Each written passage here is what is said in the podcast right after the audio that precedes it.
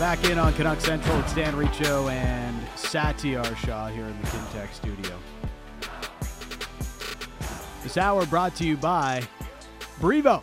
Brivo provides convenient cloud-based access control systems from your mobile device. For any industry, go to lp.brivo.com slash Canada for a smart demonstration.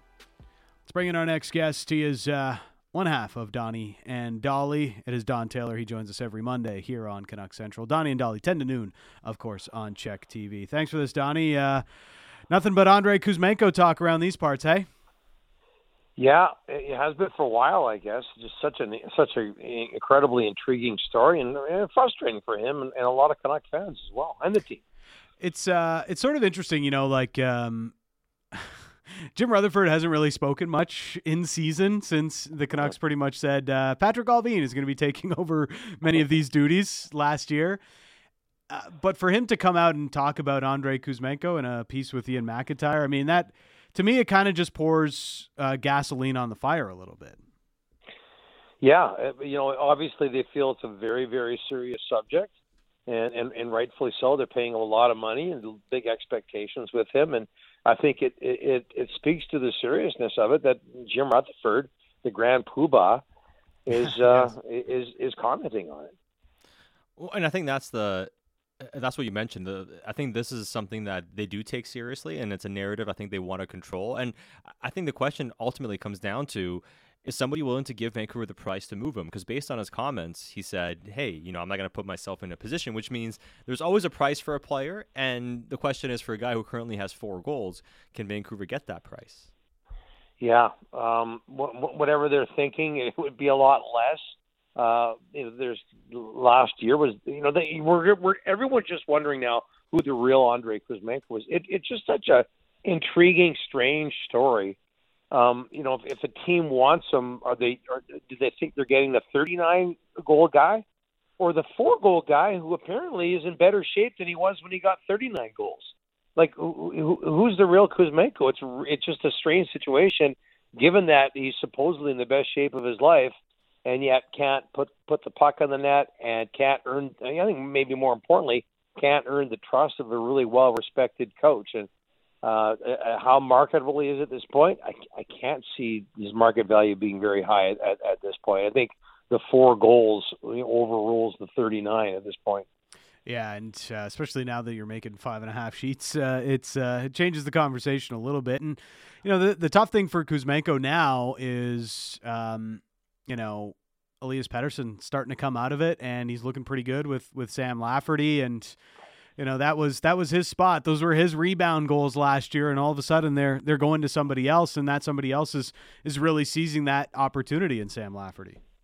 Yeah, and he, and he looks good. He's, he's got speed. Um, you know, adds an element to that line. Uh, well, you know, Mikheyev's not exactly slow, but but but Lafferty has more maybe edge, if, if I if I can say that. And you know, it's it's it's he hasn't totally given up on him in that as an offensive threat, and in that he does still have him, uh, you know, on the power play, and uh, I don't. It's, he's been in and out of that first unit a bit, but I, I just they they would completely lose him if they yanked him off both units. But it's just uh, I just uh, you know I'm, I'm trying to think of something similar to this, and maybe something similar would be, although there was never 39 goals, would be Nils Hoglander, mm-hmm. in that he's somebody that was in the doghouse and who's who's managed to get out of it and, and resurrect things for himself. And I, I think the Hoglander situation gives Canuck fans and the Canucks themselves hope that maybe something can happen from this real dark time for Kuzmenko because it was dark for Hoglander and he's worked himself out of it.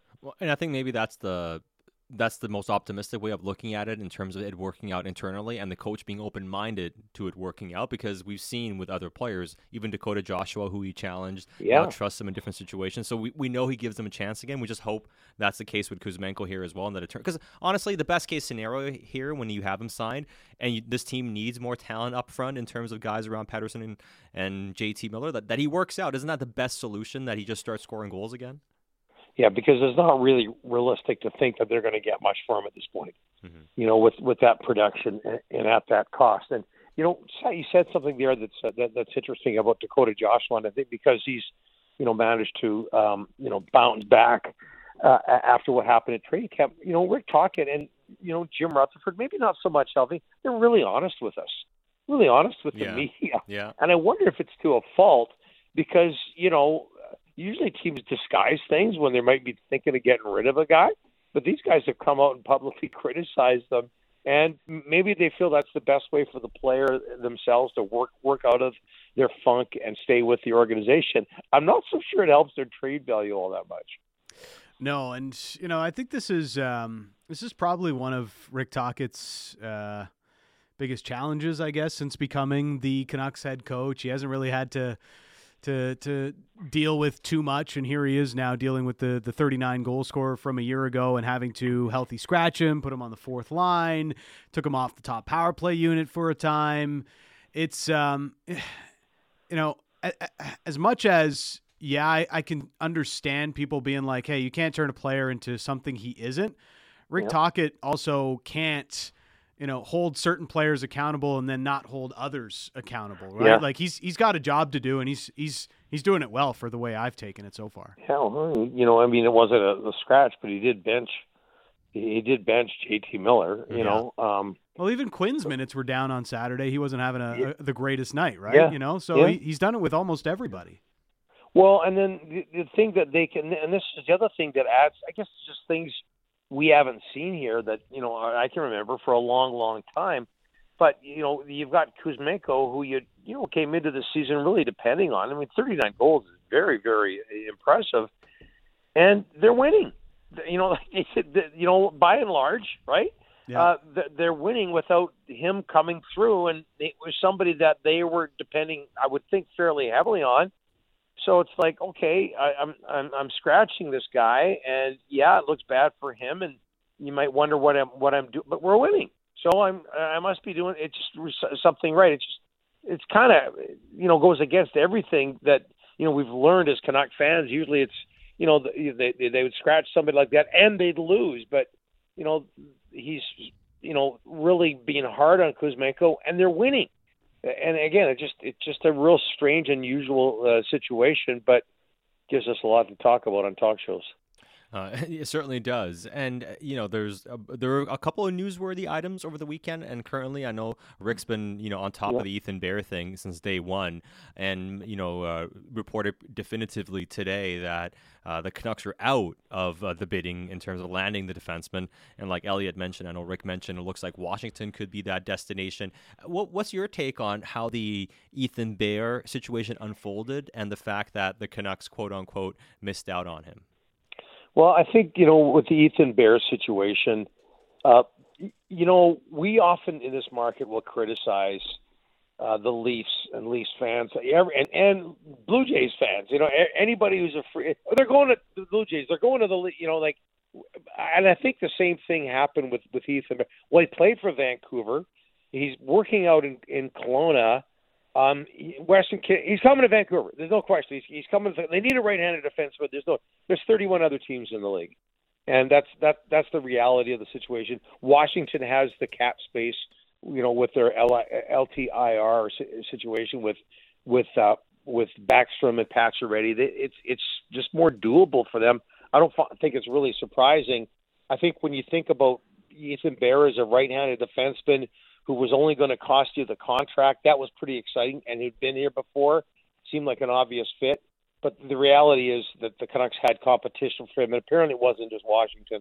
There were other teams involved as well. So this isn't really surprising. It just seemed like a fit, and people got really excited about it. But I'm not really surprised that he's not coming to, or looks like he's not coming to Vancouver. Yeah, and you know, I, once they signed Nikita Zadorov, I guess you could sort of uh, sense this, or well, traded for Nikita Zadorov. You could sense that this maybe maybe was coming down the line. The only argument you could have is well, maybe, maybe they should have held off on that and then just signed the player that was a free agent. But you know, they determined yeah. Zadorov was going to be a better fit for what they want to do, and to be quite honest, Donnie, like I, I can't disagree with that sentiment too much. Like to, to have another big defenseman that can bring defensive value to this team, it it just it feels like it fits what this coaching staff wants to do more with this roster. I haven't been to the last couple of games, but um, just the people that I know that have been there, and of course, you know, you watch on television, you get a sense of size. but just uh, I had a buddy of mine. This is really you know bad reporting, okay? But you know I heard this friend of mine say, you know, this guy I used to play beer league with, but he just said like you, you, the thought of Myers and Zadorov on the same blue line and watching them out there, it's like, there's just no room. And that's mm-hmm. what Tocchet, you know, going back to last year and his compliments towards Vegas, that's what he's wanted. I'm sure he's he's loving it. And you, you know, there's still an adjustment period for them for for for the uh, the new players, and uh, that's what they're. But just just visually and you know anybody who's played hockey, you look up at guys like that. It's like, oh, how am I going to get by this guy? Yeah. I don't care what level you're at. You know, especially you've got like two or three of them on the blue line. That that's but it's what Tocchet wants, and and there there is some mobility there. It's not like they you know they're they're terrible skaters and they can't handle the puck. They can. Mm-hmm. And it's it's it's it's pretty. And you throw in Hughes and Hronek, who are completely different, very effective, different styles, different size. It I, I'm pretty sure this is what the coach wants. And last time I ch- checked, Rick Tocchet seems to know know know what he's doing when it comes to hockey. Well, he's done a pretty good job, and so has Adam Foote and Sergei Gonchar with that defense. And they can still obviously improve that defense. And, you know, I know Rick mentioned this today as well, but this is the sense I've also had that if the Canucks are able to create a bit more cap space, they would certainly like to add another defender. And Chris Tanev would be an option yep. in that case. Yeah, and, and the other uh, player that was mentioned uh, today is uh, Jalen Chatfield. Mm-hmm. So basically, if you used to play for the Canucks, then there's a good chance you're, you're coming back. Yeah. Uh, I guess maybe he's front of mind because Carolina was here on on the weekend, and we had Rod Brind'Amour on the show on Friday, and he, he raved about about Chatfield. So I believe he's getting between 14 and 15 minutes. Who's to say he hasn't improved? You know, playing in a tight defensive system like Carolina the last last couple of years. But yeah, I, I, it it just sounds like they're not finished. You know, Zadorov's a lefty, and I know people talk about players playing the wrong side all the time, but I still think just get the feeling. Um, you know, Ethan Bear. Look at the guys we're talking about: Ethan Bear, Tanev, uh, Chatfield, all right, all right-handers, and they're so valuable in today's National Hockey League. And that it just wouldn't surprise anybody if they went out and, and got another one. Injuries are going to happen, plus they they need one. Um, I, I guess the the need for the rest of the season, and we know. Uh, their their cap situation. They've got to open up cap space before they can go and spend it again. But uh, w- would you say the need is more for a forward or to add that uh, another right shot D to add to this group? I, I'd go defense, but just because you look at their offensive stats, I mean, they're just they're you know one of it not the I mean check today, and I apologize for that, but you know they're scoring goals. They're yeah. they're right up there uh, at the top, and uh, I, I I think they feel their need, and and especially when you look at you know history that injuries are going to happen to defensemen and they feel that they need to improve their defensive depth. And the, the one thing that also came out today is that we talk about that, and, and maybe this will have people rolling their eyes, but um, they've been pretty happy with Noah Juulsen lately. Mm-hmm. And you know that's that's a maybe a bit of a surprising development. But when you look back to last year, there were no shortage of people who liked him with Quinn Hughes. So uh, is he the perfect hockey player? No, but he's he is a righty and so they're they're they're maybe that buys them some time until they get somebody. But I just think you just when it comes to defensemen, especially at crunch time, as you wind down towards the playoffs, I just don't think you can have enough quality defense because injuries are going to happen. Yeah. Absolutely. And, you know, uh, the, the point you made earlier about the coaching staff knowing what they're doing, and it, there was no secret. I mean, we all watched Noah Juulsen struggle mightily, giving the puck away, clearly looking like he's outmatched yeah. and overwhelmed at the National Hockey League level. But, you know, the coach was always kind of praising him, still throwing him out there. And, you know, they gave him, instead of taking the, his ice time away, they held it steady and started incrementally adding more responsibility to him. And instead of it, you know, instead of breaking the player, I, I think they've kind of built him back up again. And I think that goes a long way in kind kind of showing how they can connect with players emotionally and still get the best out of guys because it's clear he's a stopgap, but instead of being frustrated and, and marginalizing that player, they've seemingly got the best out of him. Yeah, and that kind of goes against with what we were talking about when it comes to Kuzmenko. Yeah, with the scratches and the reduced ice time. But but I think that I think more than anything, Rick Tocchet is. I mean, just you listen to him talk. He's very old school. And I think the thing he values more than anything is is work, is effort, work ethic. And you can say what you want about Noah Juulsen, but that that that work ethic is there. It's the same thing. Um, you know, when he was in the top six with Phil DiGiuseppe, he, he likes work ethic. more, more than anything, and that's what maybe Juulsen will give you. And I know they play different positions, and maybe this is a bad comparison, but that's something that Juulsen will give you that Kuzmenko doesn't always give you. And so uh, from, from that's it sounds like a contradiction. I was talking about Yeah. a being patient with somebody like Juulsen, but I just think that you know, at no point it's the same thing with Tyler Myers. Those guys try. You you can't you can question their decision making, maybe even their skills, but they, they, they, their work ethic is there, and it's not always there with uh, with, with Kuzmenko. And I, I, I get the feeling that Tocchet is a fan. I think he pulls for a guy like Noah Juulsen. He wants him to do to do well because the effort is there. He's had some real down. I mean, this is a guy who was a first round draft pick on the Montreal Canadiens, a local kid. And I think he pulls for him, and he's going to give him chances.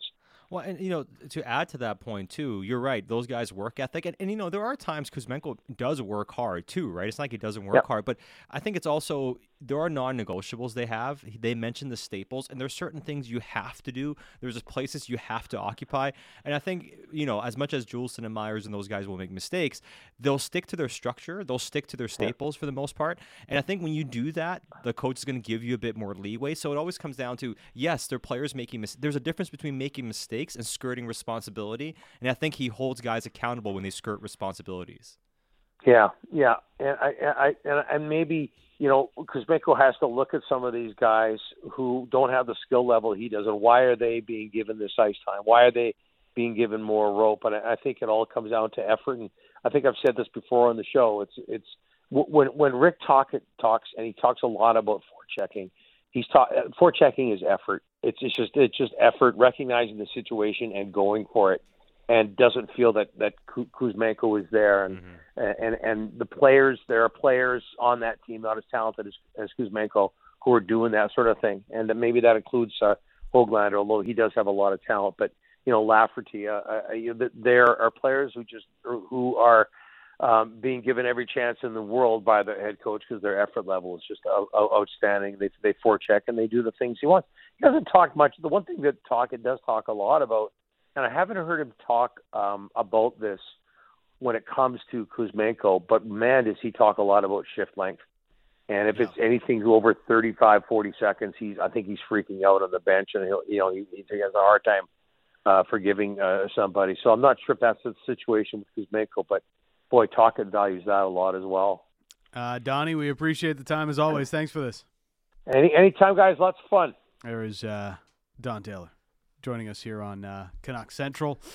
And yeah, um, you know we've we've seen it. Uh, the Andrei Kuzmenko shift length has probably Yeah. probably played in, played into some of his uh, diminished ice time. Yeah, no, absolutely. I think it, uh, it plays a part into it. Um, and when you look at the other guys too, and what the coach wants, and the types of things they value, and it brings us to Tyler Myers always. And I know Yes. Gordy Locke on, on Twitter the other night. I saw it was it was really funny. He was mentioning that you know uh, he had the giveaway game. It was, it was a Devils game. He's like, I hope this this stops all the talk from from Reach and Sat about perhaps the Canucks extending Tyler Myers. And and like I said, it's not even about whether I would do it or not, or whether Dan would do it or not. It's a possibility with the team, depending on whether he's willing to sign a team friendly shorter term extension, a couple years or something, right? Because again, you look at why they keep him in the lineup, why they stuck with him, why the coach always praises him. He has traits. He is a righty as well that they Yep. value. Yep. And when that's the case, when players and co- when coaches and teams value a certain player, usually it means they have int- interest in keeping players like that, right? Yeah. So I think for Myers, you know, the, the reason why he doesn't come up in trade talk as much is because like they genuinely like what he's doing right now and how he fits on, on the team. And is that going to be the case at the deadline? I think it'll really really depend on whether Myers is willing to sign a team friendly deal. Yeah. And if he gets a big contract, if he thinks he can uh, demand more money in the free agent market, which he surely could, then I think it's an easy decision. You move the player, and I don't think the organization will, would think twice about it. But I do believe there is a number in which they would keep him at. It's uh, it is interesting with Myers, but at the same time, you know, if you're being honest about it, yeah, he's had some bad games. That New Jersey one was a bad game. It was a bad game for a lot of players. He's had more good than bad lately, and uh, that's um, that's at least something he's given this team. All right, let's quickly get to the Monday menu here on Canuck Central. Canucks uh, sizzling on their two-game win streak right now. On the menu today, who are the hot players for this team? Sam Lafferty. Three goals, two assists in his last four games. He's making Andrei Kuzmenko an afterthought on the menu of the first line in previous Oh, games. That's a positive. Yes. Uh, the negative is is he pricing himself out of Vancouver with, with how he's going? And uh, I mean, it, and here, here's the Weiger take: the Canucks are trading Kuzmenko to make room to keep uh, Sam Sam Lafferty. Lafferty as the next winger for Elias Pettersson. Uh, I kid, I jest, Yes. but he's been fantastic. He's been stellar, and he's doing everything they want from him in that role. And the coach mentioned Rick Tocchet the other night the his his rebound goal. He said that's a power forward move, driving towards the net, there for the rebound. Yeah, he, he that's a power forward goal. He loves the size, he loves the speed, and he threw in this at the end. I hope he can stay there. I hope he sticks. What does that mean for Andrei Kuzmenko? Well, he's got to start playing better. Bottom line. Uh, also on the menu, Nils Hoglander. This one pretty self-explanatory as uh, Nils continues to play pretty well and has not only done well enough to uh, earn a spot on the second line, he's holding down that spot on the second line lately. And uh, finally, this one is really cooking. You're not even gonna let me say anything about Nils Hoglander. I mean, Did- w- did you, are you afraid of what I'm gonna say about Nils Hoglander? no, no, I'm not. okay. but we'll, we'll we'll shelve it for the next segment, okay? Because we are running out of time. Uh, the uh, the playoff odds they are truly hot right now, ninety three percent for the Vancouver Canucks. They're coming out of the kitchen and they are being served piping hot. Canucks are headed to the playoffs this year. Uh, simmering Elias Pettersson, he is uh, out of his return to kitchen phase and uh, into the heating up phase. Uh, you guys were ready. You were ready to send him back to the kitchen last week, and he's back to simmering this week. I'm glad he's back to simmering. He'll be on the menu by next week. Uh, also simmering is uh, Noah Juulsen. Is he simmering as much as Tommy Cutlets with the New York Giants? Yeah. I don't know. But Noah Juulsen is doing some good things these last couple of weeks. So he's heating up and has looked the part of a sixth defenseman, which is what his role is right now with this Yes. team. And returning to the kitchen, Andrei Kuzmenko. yeah, he's he's ice cold right now. It's tough. It's tough. He's got to he's got to go back to get seasoned up and come back out again. Yeah, when he passed up that uh, that shot in the first period on the power play, it was like, what did you see some hair in your food? What's like What? what's going on here? Well, I mean, he was teased with a goal that he couldn't put away earlier Yes. with the paddle save on Raanta on the goal line. I think Yeah. that just drained his confidence. And Brady Skjei outmuscled him a Yeah. little bit. And I think he it just drained his confidence. Like Yeah. if that doesn't go in, like nothing's gonna go in. Uh, also returning to the kitchen, Ethan Bear because he won't be a Vancouver Canuck. so Yeah. he's returning to returning to the kitchen in Washington, apparently, allegedly. Looks like it's going that way. And the Canucks penalty kill. It's uh, it's been ice cold for a while now. It has. I will say this is kind of a harsh inclusion because I thought they were actually really good against Carolina. Think, were- I think it was the best PK performance of Uh, all season. Sat, did they give up a, a power play goal on Saturday? They did, they Okay. did, but they killed only. off. They Thank killed. you. They killed off a five on three as well. And honestly, like that was the last power play. Yeah. They gave. I, I thought that was maybe their best power PK performance of the season. Mhm. Quinn Hughes only plays 10 seconds on the PK, but then he lets a seam pass go through. Yes. Uh, and, you know, obviously the goal happens. But outside of that, outside of that one mistake, I thought the PK was good. So I think this one's a harsh. Like I thought Pettersson was harsh last week. I think the PK is harsh this week. Okay, fair enough. fair enough. I'm a tough grader. What can I say? Uh, I was going to say something, but I'll just lay off. Uh, it's Dan Riccio and Satiar Shah. You are listening to Canuck Central.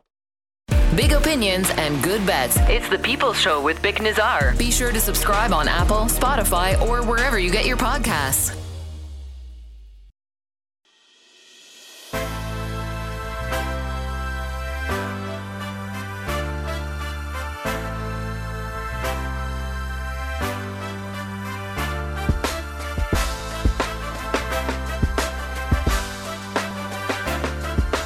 Back in on Canuck Central.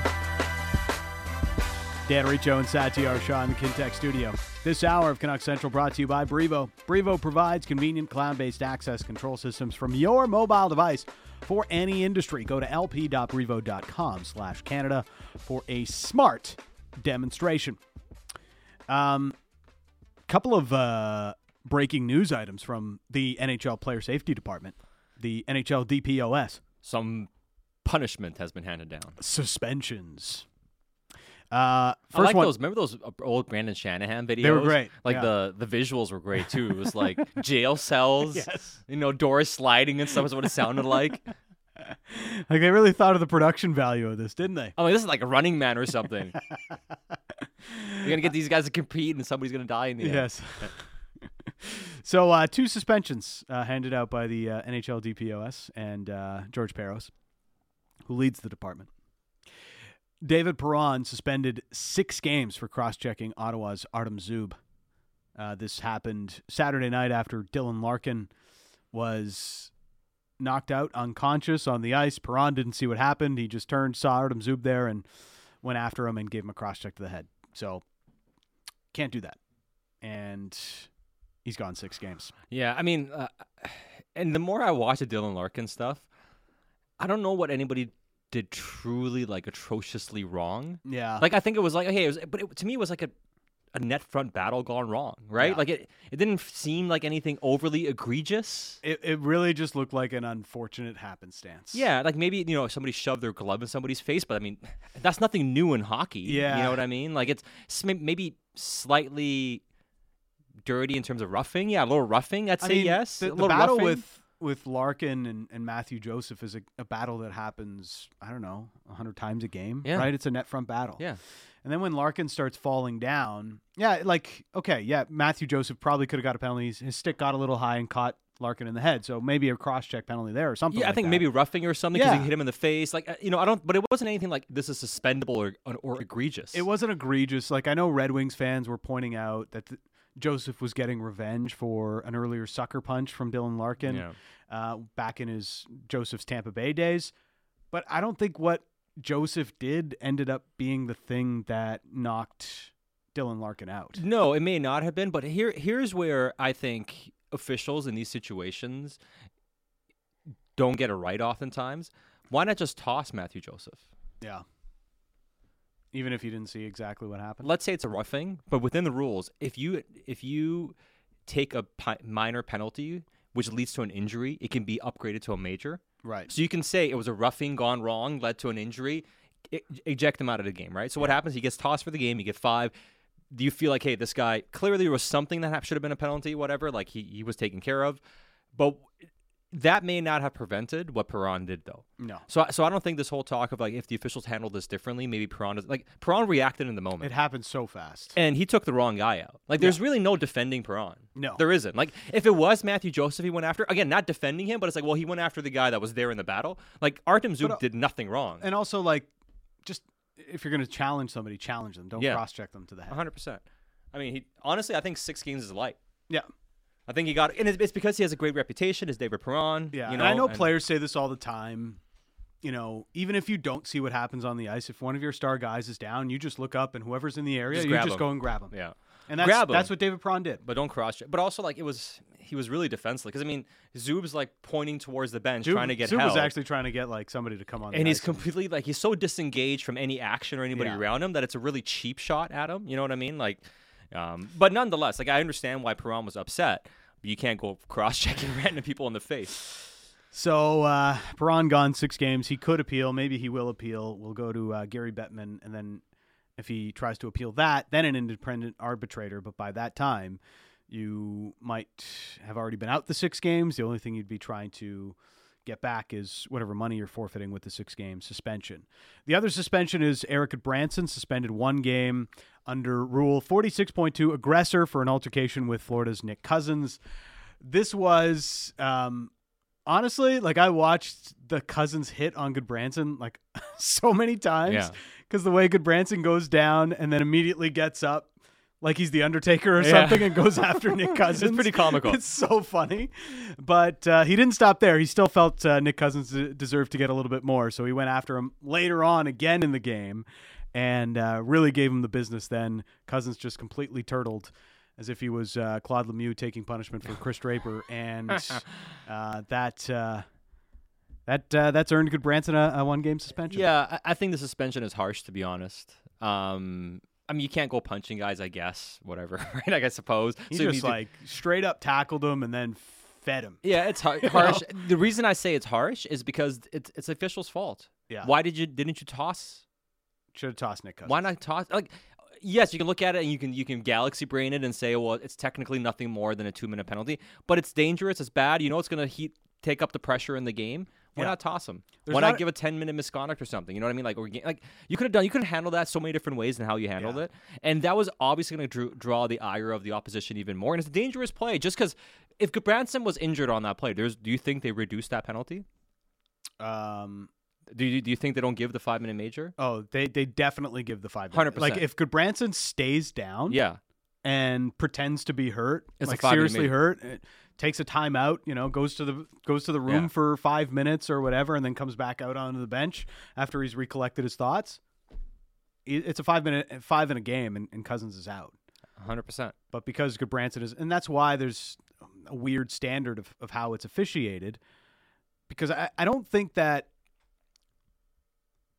I don't think that an injury should, whether or not there's an injury, should reduce a, like a, an infraction, right? Like the infraction is the infraction, Mhm. whether there's a serious injury or not.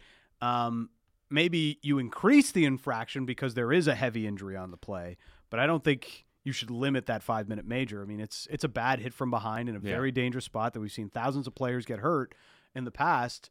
You just don't want to see that hit, and especially when there's been so many other instances in it of the of this incident in the NHL over the last couple of weeks with Eric Robinson, and you know, there was one with uh, Evander Kane that went Yeah. uncalled. Connor McDavid yesterday against New Jersey had a, an uncalled hit from behind in the corner. So it's something you know consistency wise has to be done. Like um, consistency ultimately is is what matters. So Yeah, well, there's always lack of consis- consistency. You see it with all sports too. I mean, every sport thinks their team, uh, their sport has the worst officials. yes. You watch NFL fans will live and Well, die by last night's NFL game exactly. is perfect. 100%. Kadarius Toney gets called for the offside on the final play of the game, and as. Dan Orlovsky greatly pointed out today after watching every single Kadarius Toney snap, he was offside like six times last night, and it was never once called until that play where he eventually scores the touchdown Yeah.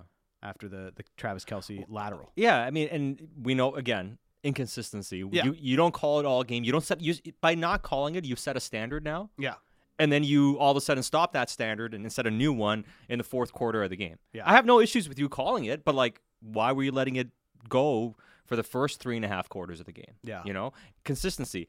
And NBA fans are the there's the, I forget his name now, the official with uh, Chris Paul that, Mm. that are always fighting each other and, and everything going Scott at it. Scott Foster, there, There we go. is. Just I Thanks, forgot Ben. Thank you. That's Ben Basran chiming in. But yes, Scott Foster, him and uh, Chris Paul have been going at it. People talk about how bad NFL NBA officials are. Go back to Tim Montgomery and, and the scandal with him, and they talk about how, how corrupt NBA officials are. They're convinced. NBA fans are convinced NBA officials are the worst.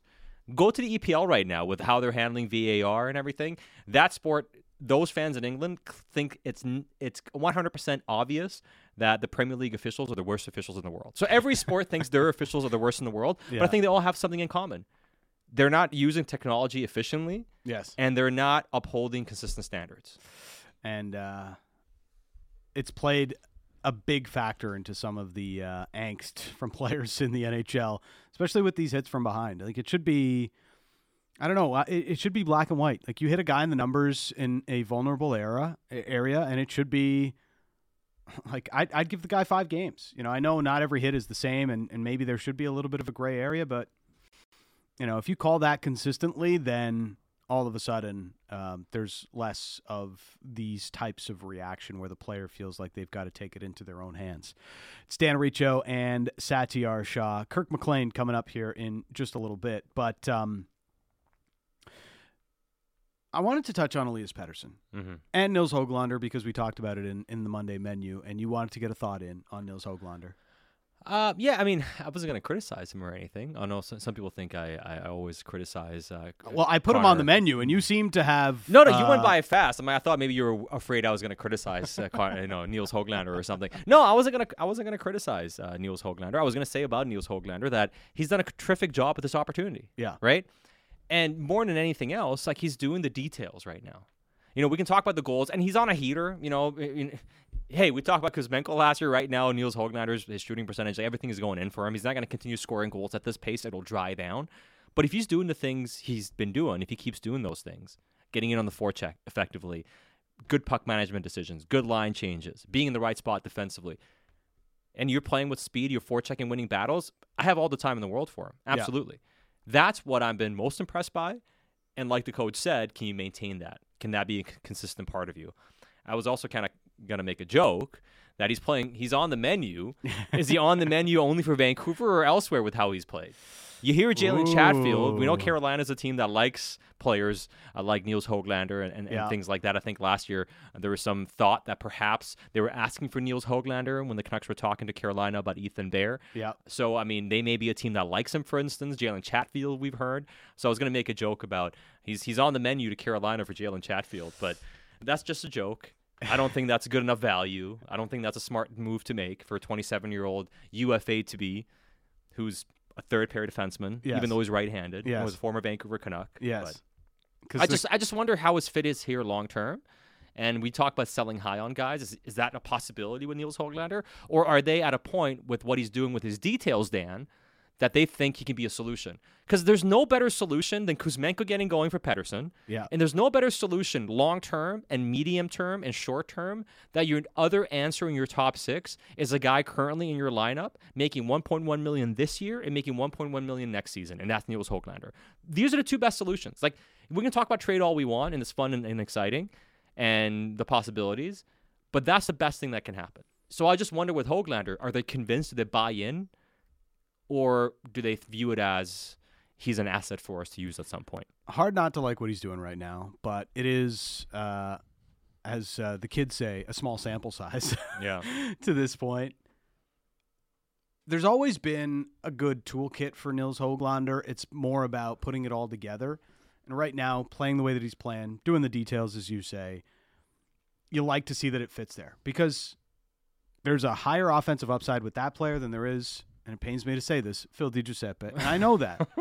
clearly, and I know that. But Yes. prior to that, you know, Di Giuseppe was just showing to be the best fit on that spot because of how well he did some of those details, how he cycled the puck, how he won the puck on the forecheck, and did some of those things. But now that Hoglander is taking that spot and he's got a little bit more offensive upside with his playmaking and the way that he's scoring right now, you'll take that. But again, shooting 27% or just under 27% so far this year. So the goals might dry up, but if he keeps playing like this, coach is going to like a lot of what he's doing on that line. Now, Pettersson is going and had an unreal game. I'm glad the, the coach sort of pointed out his factor on the JT Miller goal because he makes a great read in the offensive zone. Yeah. Uh, so he he steals the rim around that uh, Carolina tried to use to get a breakout going, and then instead he reads that, is able to pick it off, and then he gets the cycle going before going off for the change. And, he Miller, hustles off yeah, the change. and Miller comes on and scores the the goal. So, you know, it, he deserved another assist on Saturday. Is, is all I wanted to say, and we all knew Pettersson was going to come out of it at some point. Um, even with the questions that I raised last week, but um, you know, when he's like that, it makes this like you see how much higher the upside is overall of the Mhm. team when Pettersson is playing like he was on Saturday. hundred percent, and but also the details, like James and Qualicum Beach says, seeing the coach tell Petey he deserved an assist on the Miller goal you just mentioned was so great. He pointed that out. It's truly about the details. It truly is. Like he doesn't make that decision to drop that puck in, and if he doesn't hustle off for a line change, Yeah, the timing's off on that change to begin with. JT's never getting that chance. And again, we're talking about a split second. But you see what doing things effectively and efficiently and properly can do for you. It creates opportunities, right? And you can catch teams off guard. And I, I think it's interesting the coach mentioning that one of the, one of the pen, uh, you know issues in the NHL right now is teams have poor line changes. You know, it's one of the bigger challenges coaches have to ensure their players aren't taking that extra chance at the end, right? Yeah. Because you have so many factors. You have, hey, a player who's very talented, also has an ego, feeling like, hey, I can do something here. You have contracts, you have expectations, you have all these pressures around players. So it's really hard for a player to be like, you know what, I'm not going to take this opportunity that I could see here at the end of my shift because that goal can be meaningful for me, right? Yeah. And I need to do this right now. So to get people to buy in and do, you know, be selfless, so to speak, is a very hard thing to do. And you see the effects of it, however, if you get players to do so. Sam Lafferty, three goals, two assists in five games uh, in his last five, well, four really, and is fitting really well with Elias Pettersson. So, I- I mean, is this a solution with Pettersson? Is there a fit here just with what Lafferty brings traits wise as a player, being very direct, having a lot of speed, having a little bit of power, and being a player that, you know, like nobody would have pegged Pascal Dupuis to be a guy that fit well with Sidney Crosby, but how well did he fit with Sidney Crosby, Yeah. right? So, it, Are you saying that Sam Lafferty's Pascal Dupuis? I'm not.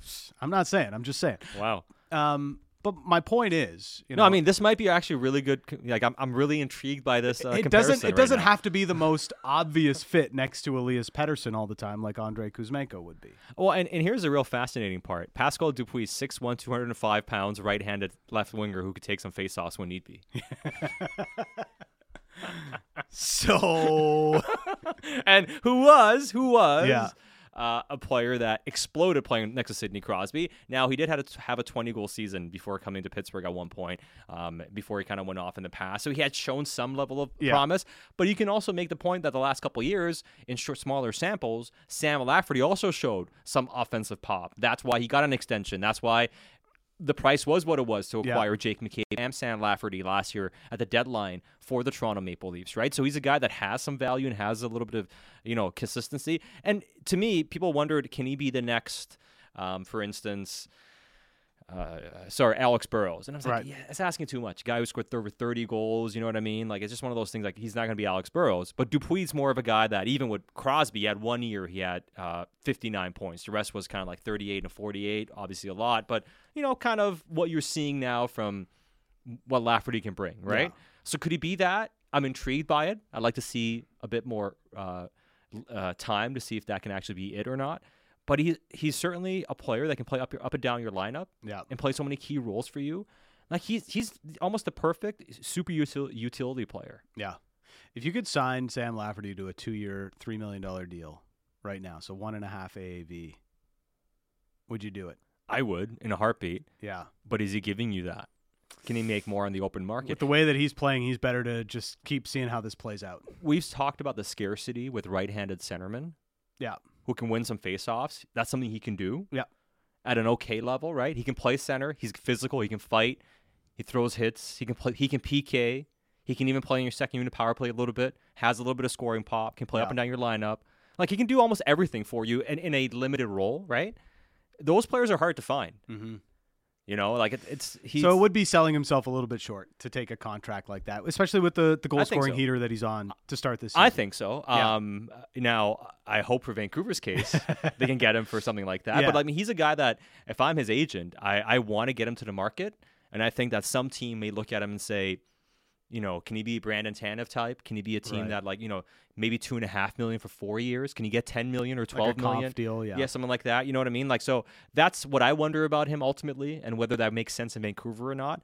But the way he's playing right now, he's been tremendous. Dan Riccio, Satiar Shah. Uh, we'll get to uh, more of your Canucks questions on the Dunbar Lumber text, me- text message inbox in just a little bit. But joining us now on the program, it is Kirk McLean, team ambassador for your Vancouver Canucks. As you know, great goaltender of years past. Uh, thanks for doing this, Kirk. How are you? I'm awesome. How are you guys? Hey, we're doing uh, we're doing pretty well. Uh, we've got a couple of things to touch uh, touch base with you on today, but uh, just just kind of kicking it off. Um, quite the start to the season for the team, hasn't it been? Well, it's been outstanding. Um, I think a lot of a lot of people have been uh, wondering when it's uh, it's going to halt, if you will. But uh, I tell you what, uh, you know, they came out prepared from from uh, from day one, and um, it, it's fun to watch. I must say, um, you know, the attitude on the team and around the team. Uh, you can see that they're playing for each other. Um, Rick and his coaching staff certainly has structure in play. They have their moments, but they sort it out. They seem to sort it out, and and at the end of the day, they're getting W's. I mean, um, you know, they've been criticized or or talked about that they're only beating teams that are under 500, um, but they're still winning. You got to win those games. You got to play them. You got to win them, and and uh, they're doing it in style. And they also have the hallmarks of all the great Canucks teams of the past, included the ones Yeah. that you were on in the 90s, and that is great goaltending, hey? Yeah, well, that's where it starts, right? I mean, um, t- teams have always been built from the goal- goaltender out. Uh, if if you can't keep it out of your net, then you're not going to win too many games. Uh, and they certainly, uh, you know, have, have uh, put together a nice tandem again this year with uh, uh, Thatch and uh, DeSmith, uh, and um, you know, Thatcher's on top of his game, and, and when Casey comes in, he, he just does a wonderful job. He's very, very poised in there, and uh, you know, I've always liked him.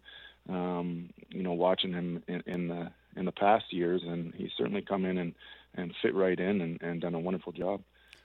Kirk McLean, Canucks ambassador, joining us uh, here on Canucks Central. So we, we see the uh, next gen on the on the helmets for the Canucks players in game, yeah. and it feels like that's really a, a two way partnership. You were recently on a community visit in November with them uh, with next gen. Now, what what did that entail? Well, it was uh, it was a, a real fun uh, trip. Uh, you know, there was a you know Finn was up there with us and and uh, Charlie, uh, Charline Labonte, uh, you know, four-time gold medalist, uh, goaltender to boot. Um, and we just uh, did a bunch of clinics with the, with the local local kids, and you know, both First Nations and and and in the community as well, and and really saw what Next Gen does for that community up in La uh, and and Buffalo Narrows. They're certainly in, in touch and you know, doing what they can to to uh, include the community since their their mind is uh, or their mine is uh, approximately a couple hours north of, of both those towns. So um, it was very impressive, and and uh, we had a chance to, like I said, get out and do a, uh, a few 45 minute clinics uh, in a row, probably about I don't know two three hours worth each day uh, of uh, you know skating with the kids and having a little bit of fun. And how important is it to have those youth membership mentorship programs uh, that included what you guys were doing? Well, it's it's huge. I, I think uh, you know a lot of those communities uh, in the northern parts of Canada, no matter what province it is, uh, kind of get lost in the shuffle and and forgotten about. And and uh, anytime we can uh, be a part of it and, and get into these communities um, and uh, you know get out there and, and, and help out in any way, whether it be on the ice or or anywhere in the schools or whatever it may be. Uh, it certainly is important, and and uh, you know a company like uh, Next Gen, um, you know with their with their youth mentorship program that they have, uh, it, it makes it worthwhile, and and uh, it, it it shows volumes about what uh, Next Gen's about, and and how they can, uh, you know, certainly. Um, work with the communities around them and and uh, include them in what they're doing. and there's going to be a group of uh, uh, of children from this youth mentorship program that's coming out to Vancouver to see a little bit of a behind the scenes look at what it's like to be a Canuck as well.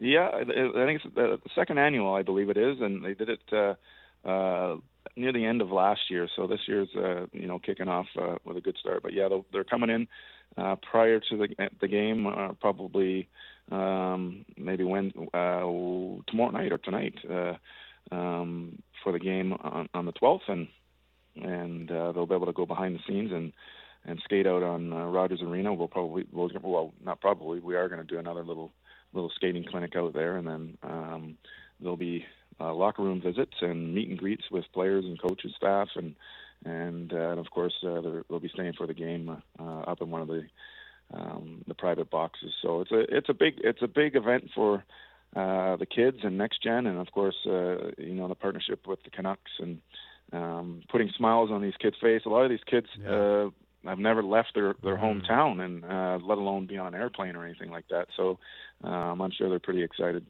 Well, as you know, because you've encountered, uh, you know, so, so many of these uh, kids in these smaller, remote communities, and yeah. you know h- how much this inspiration can help out. And you know, sometimes it is just a moment of inspiration that can help somebody in a situation like that experience something new and and perhaps set their hi- sights set on something greater down the road.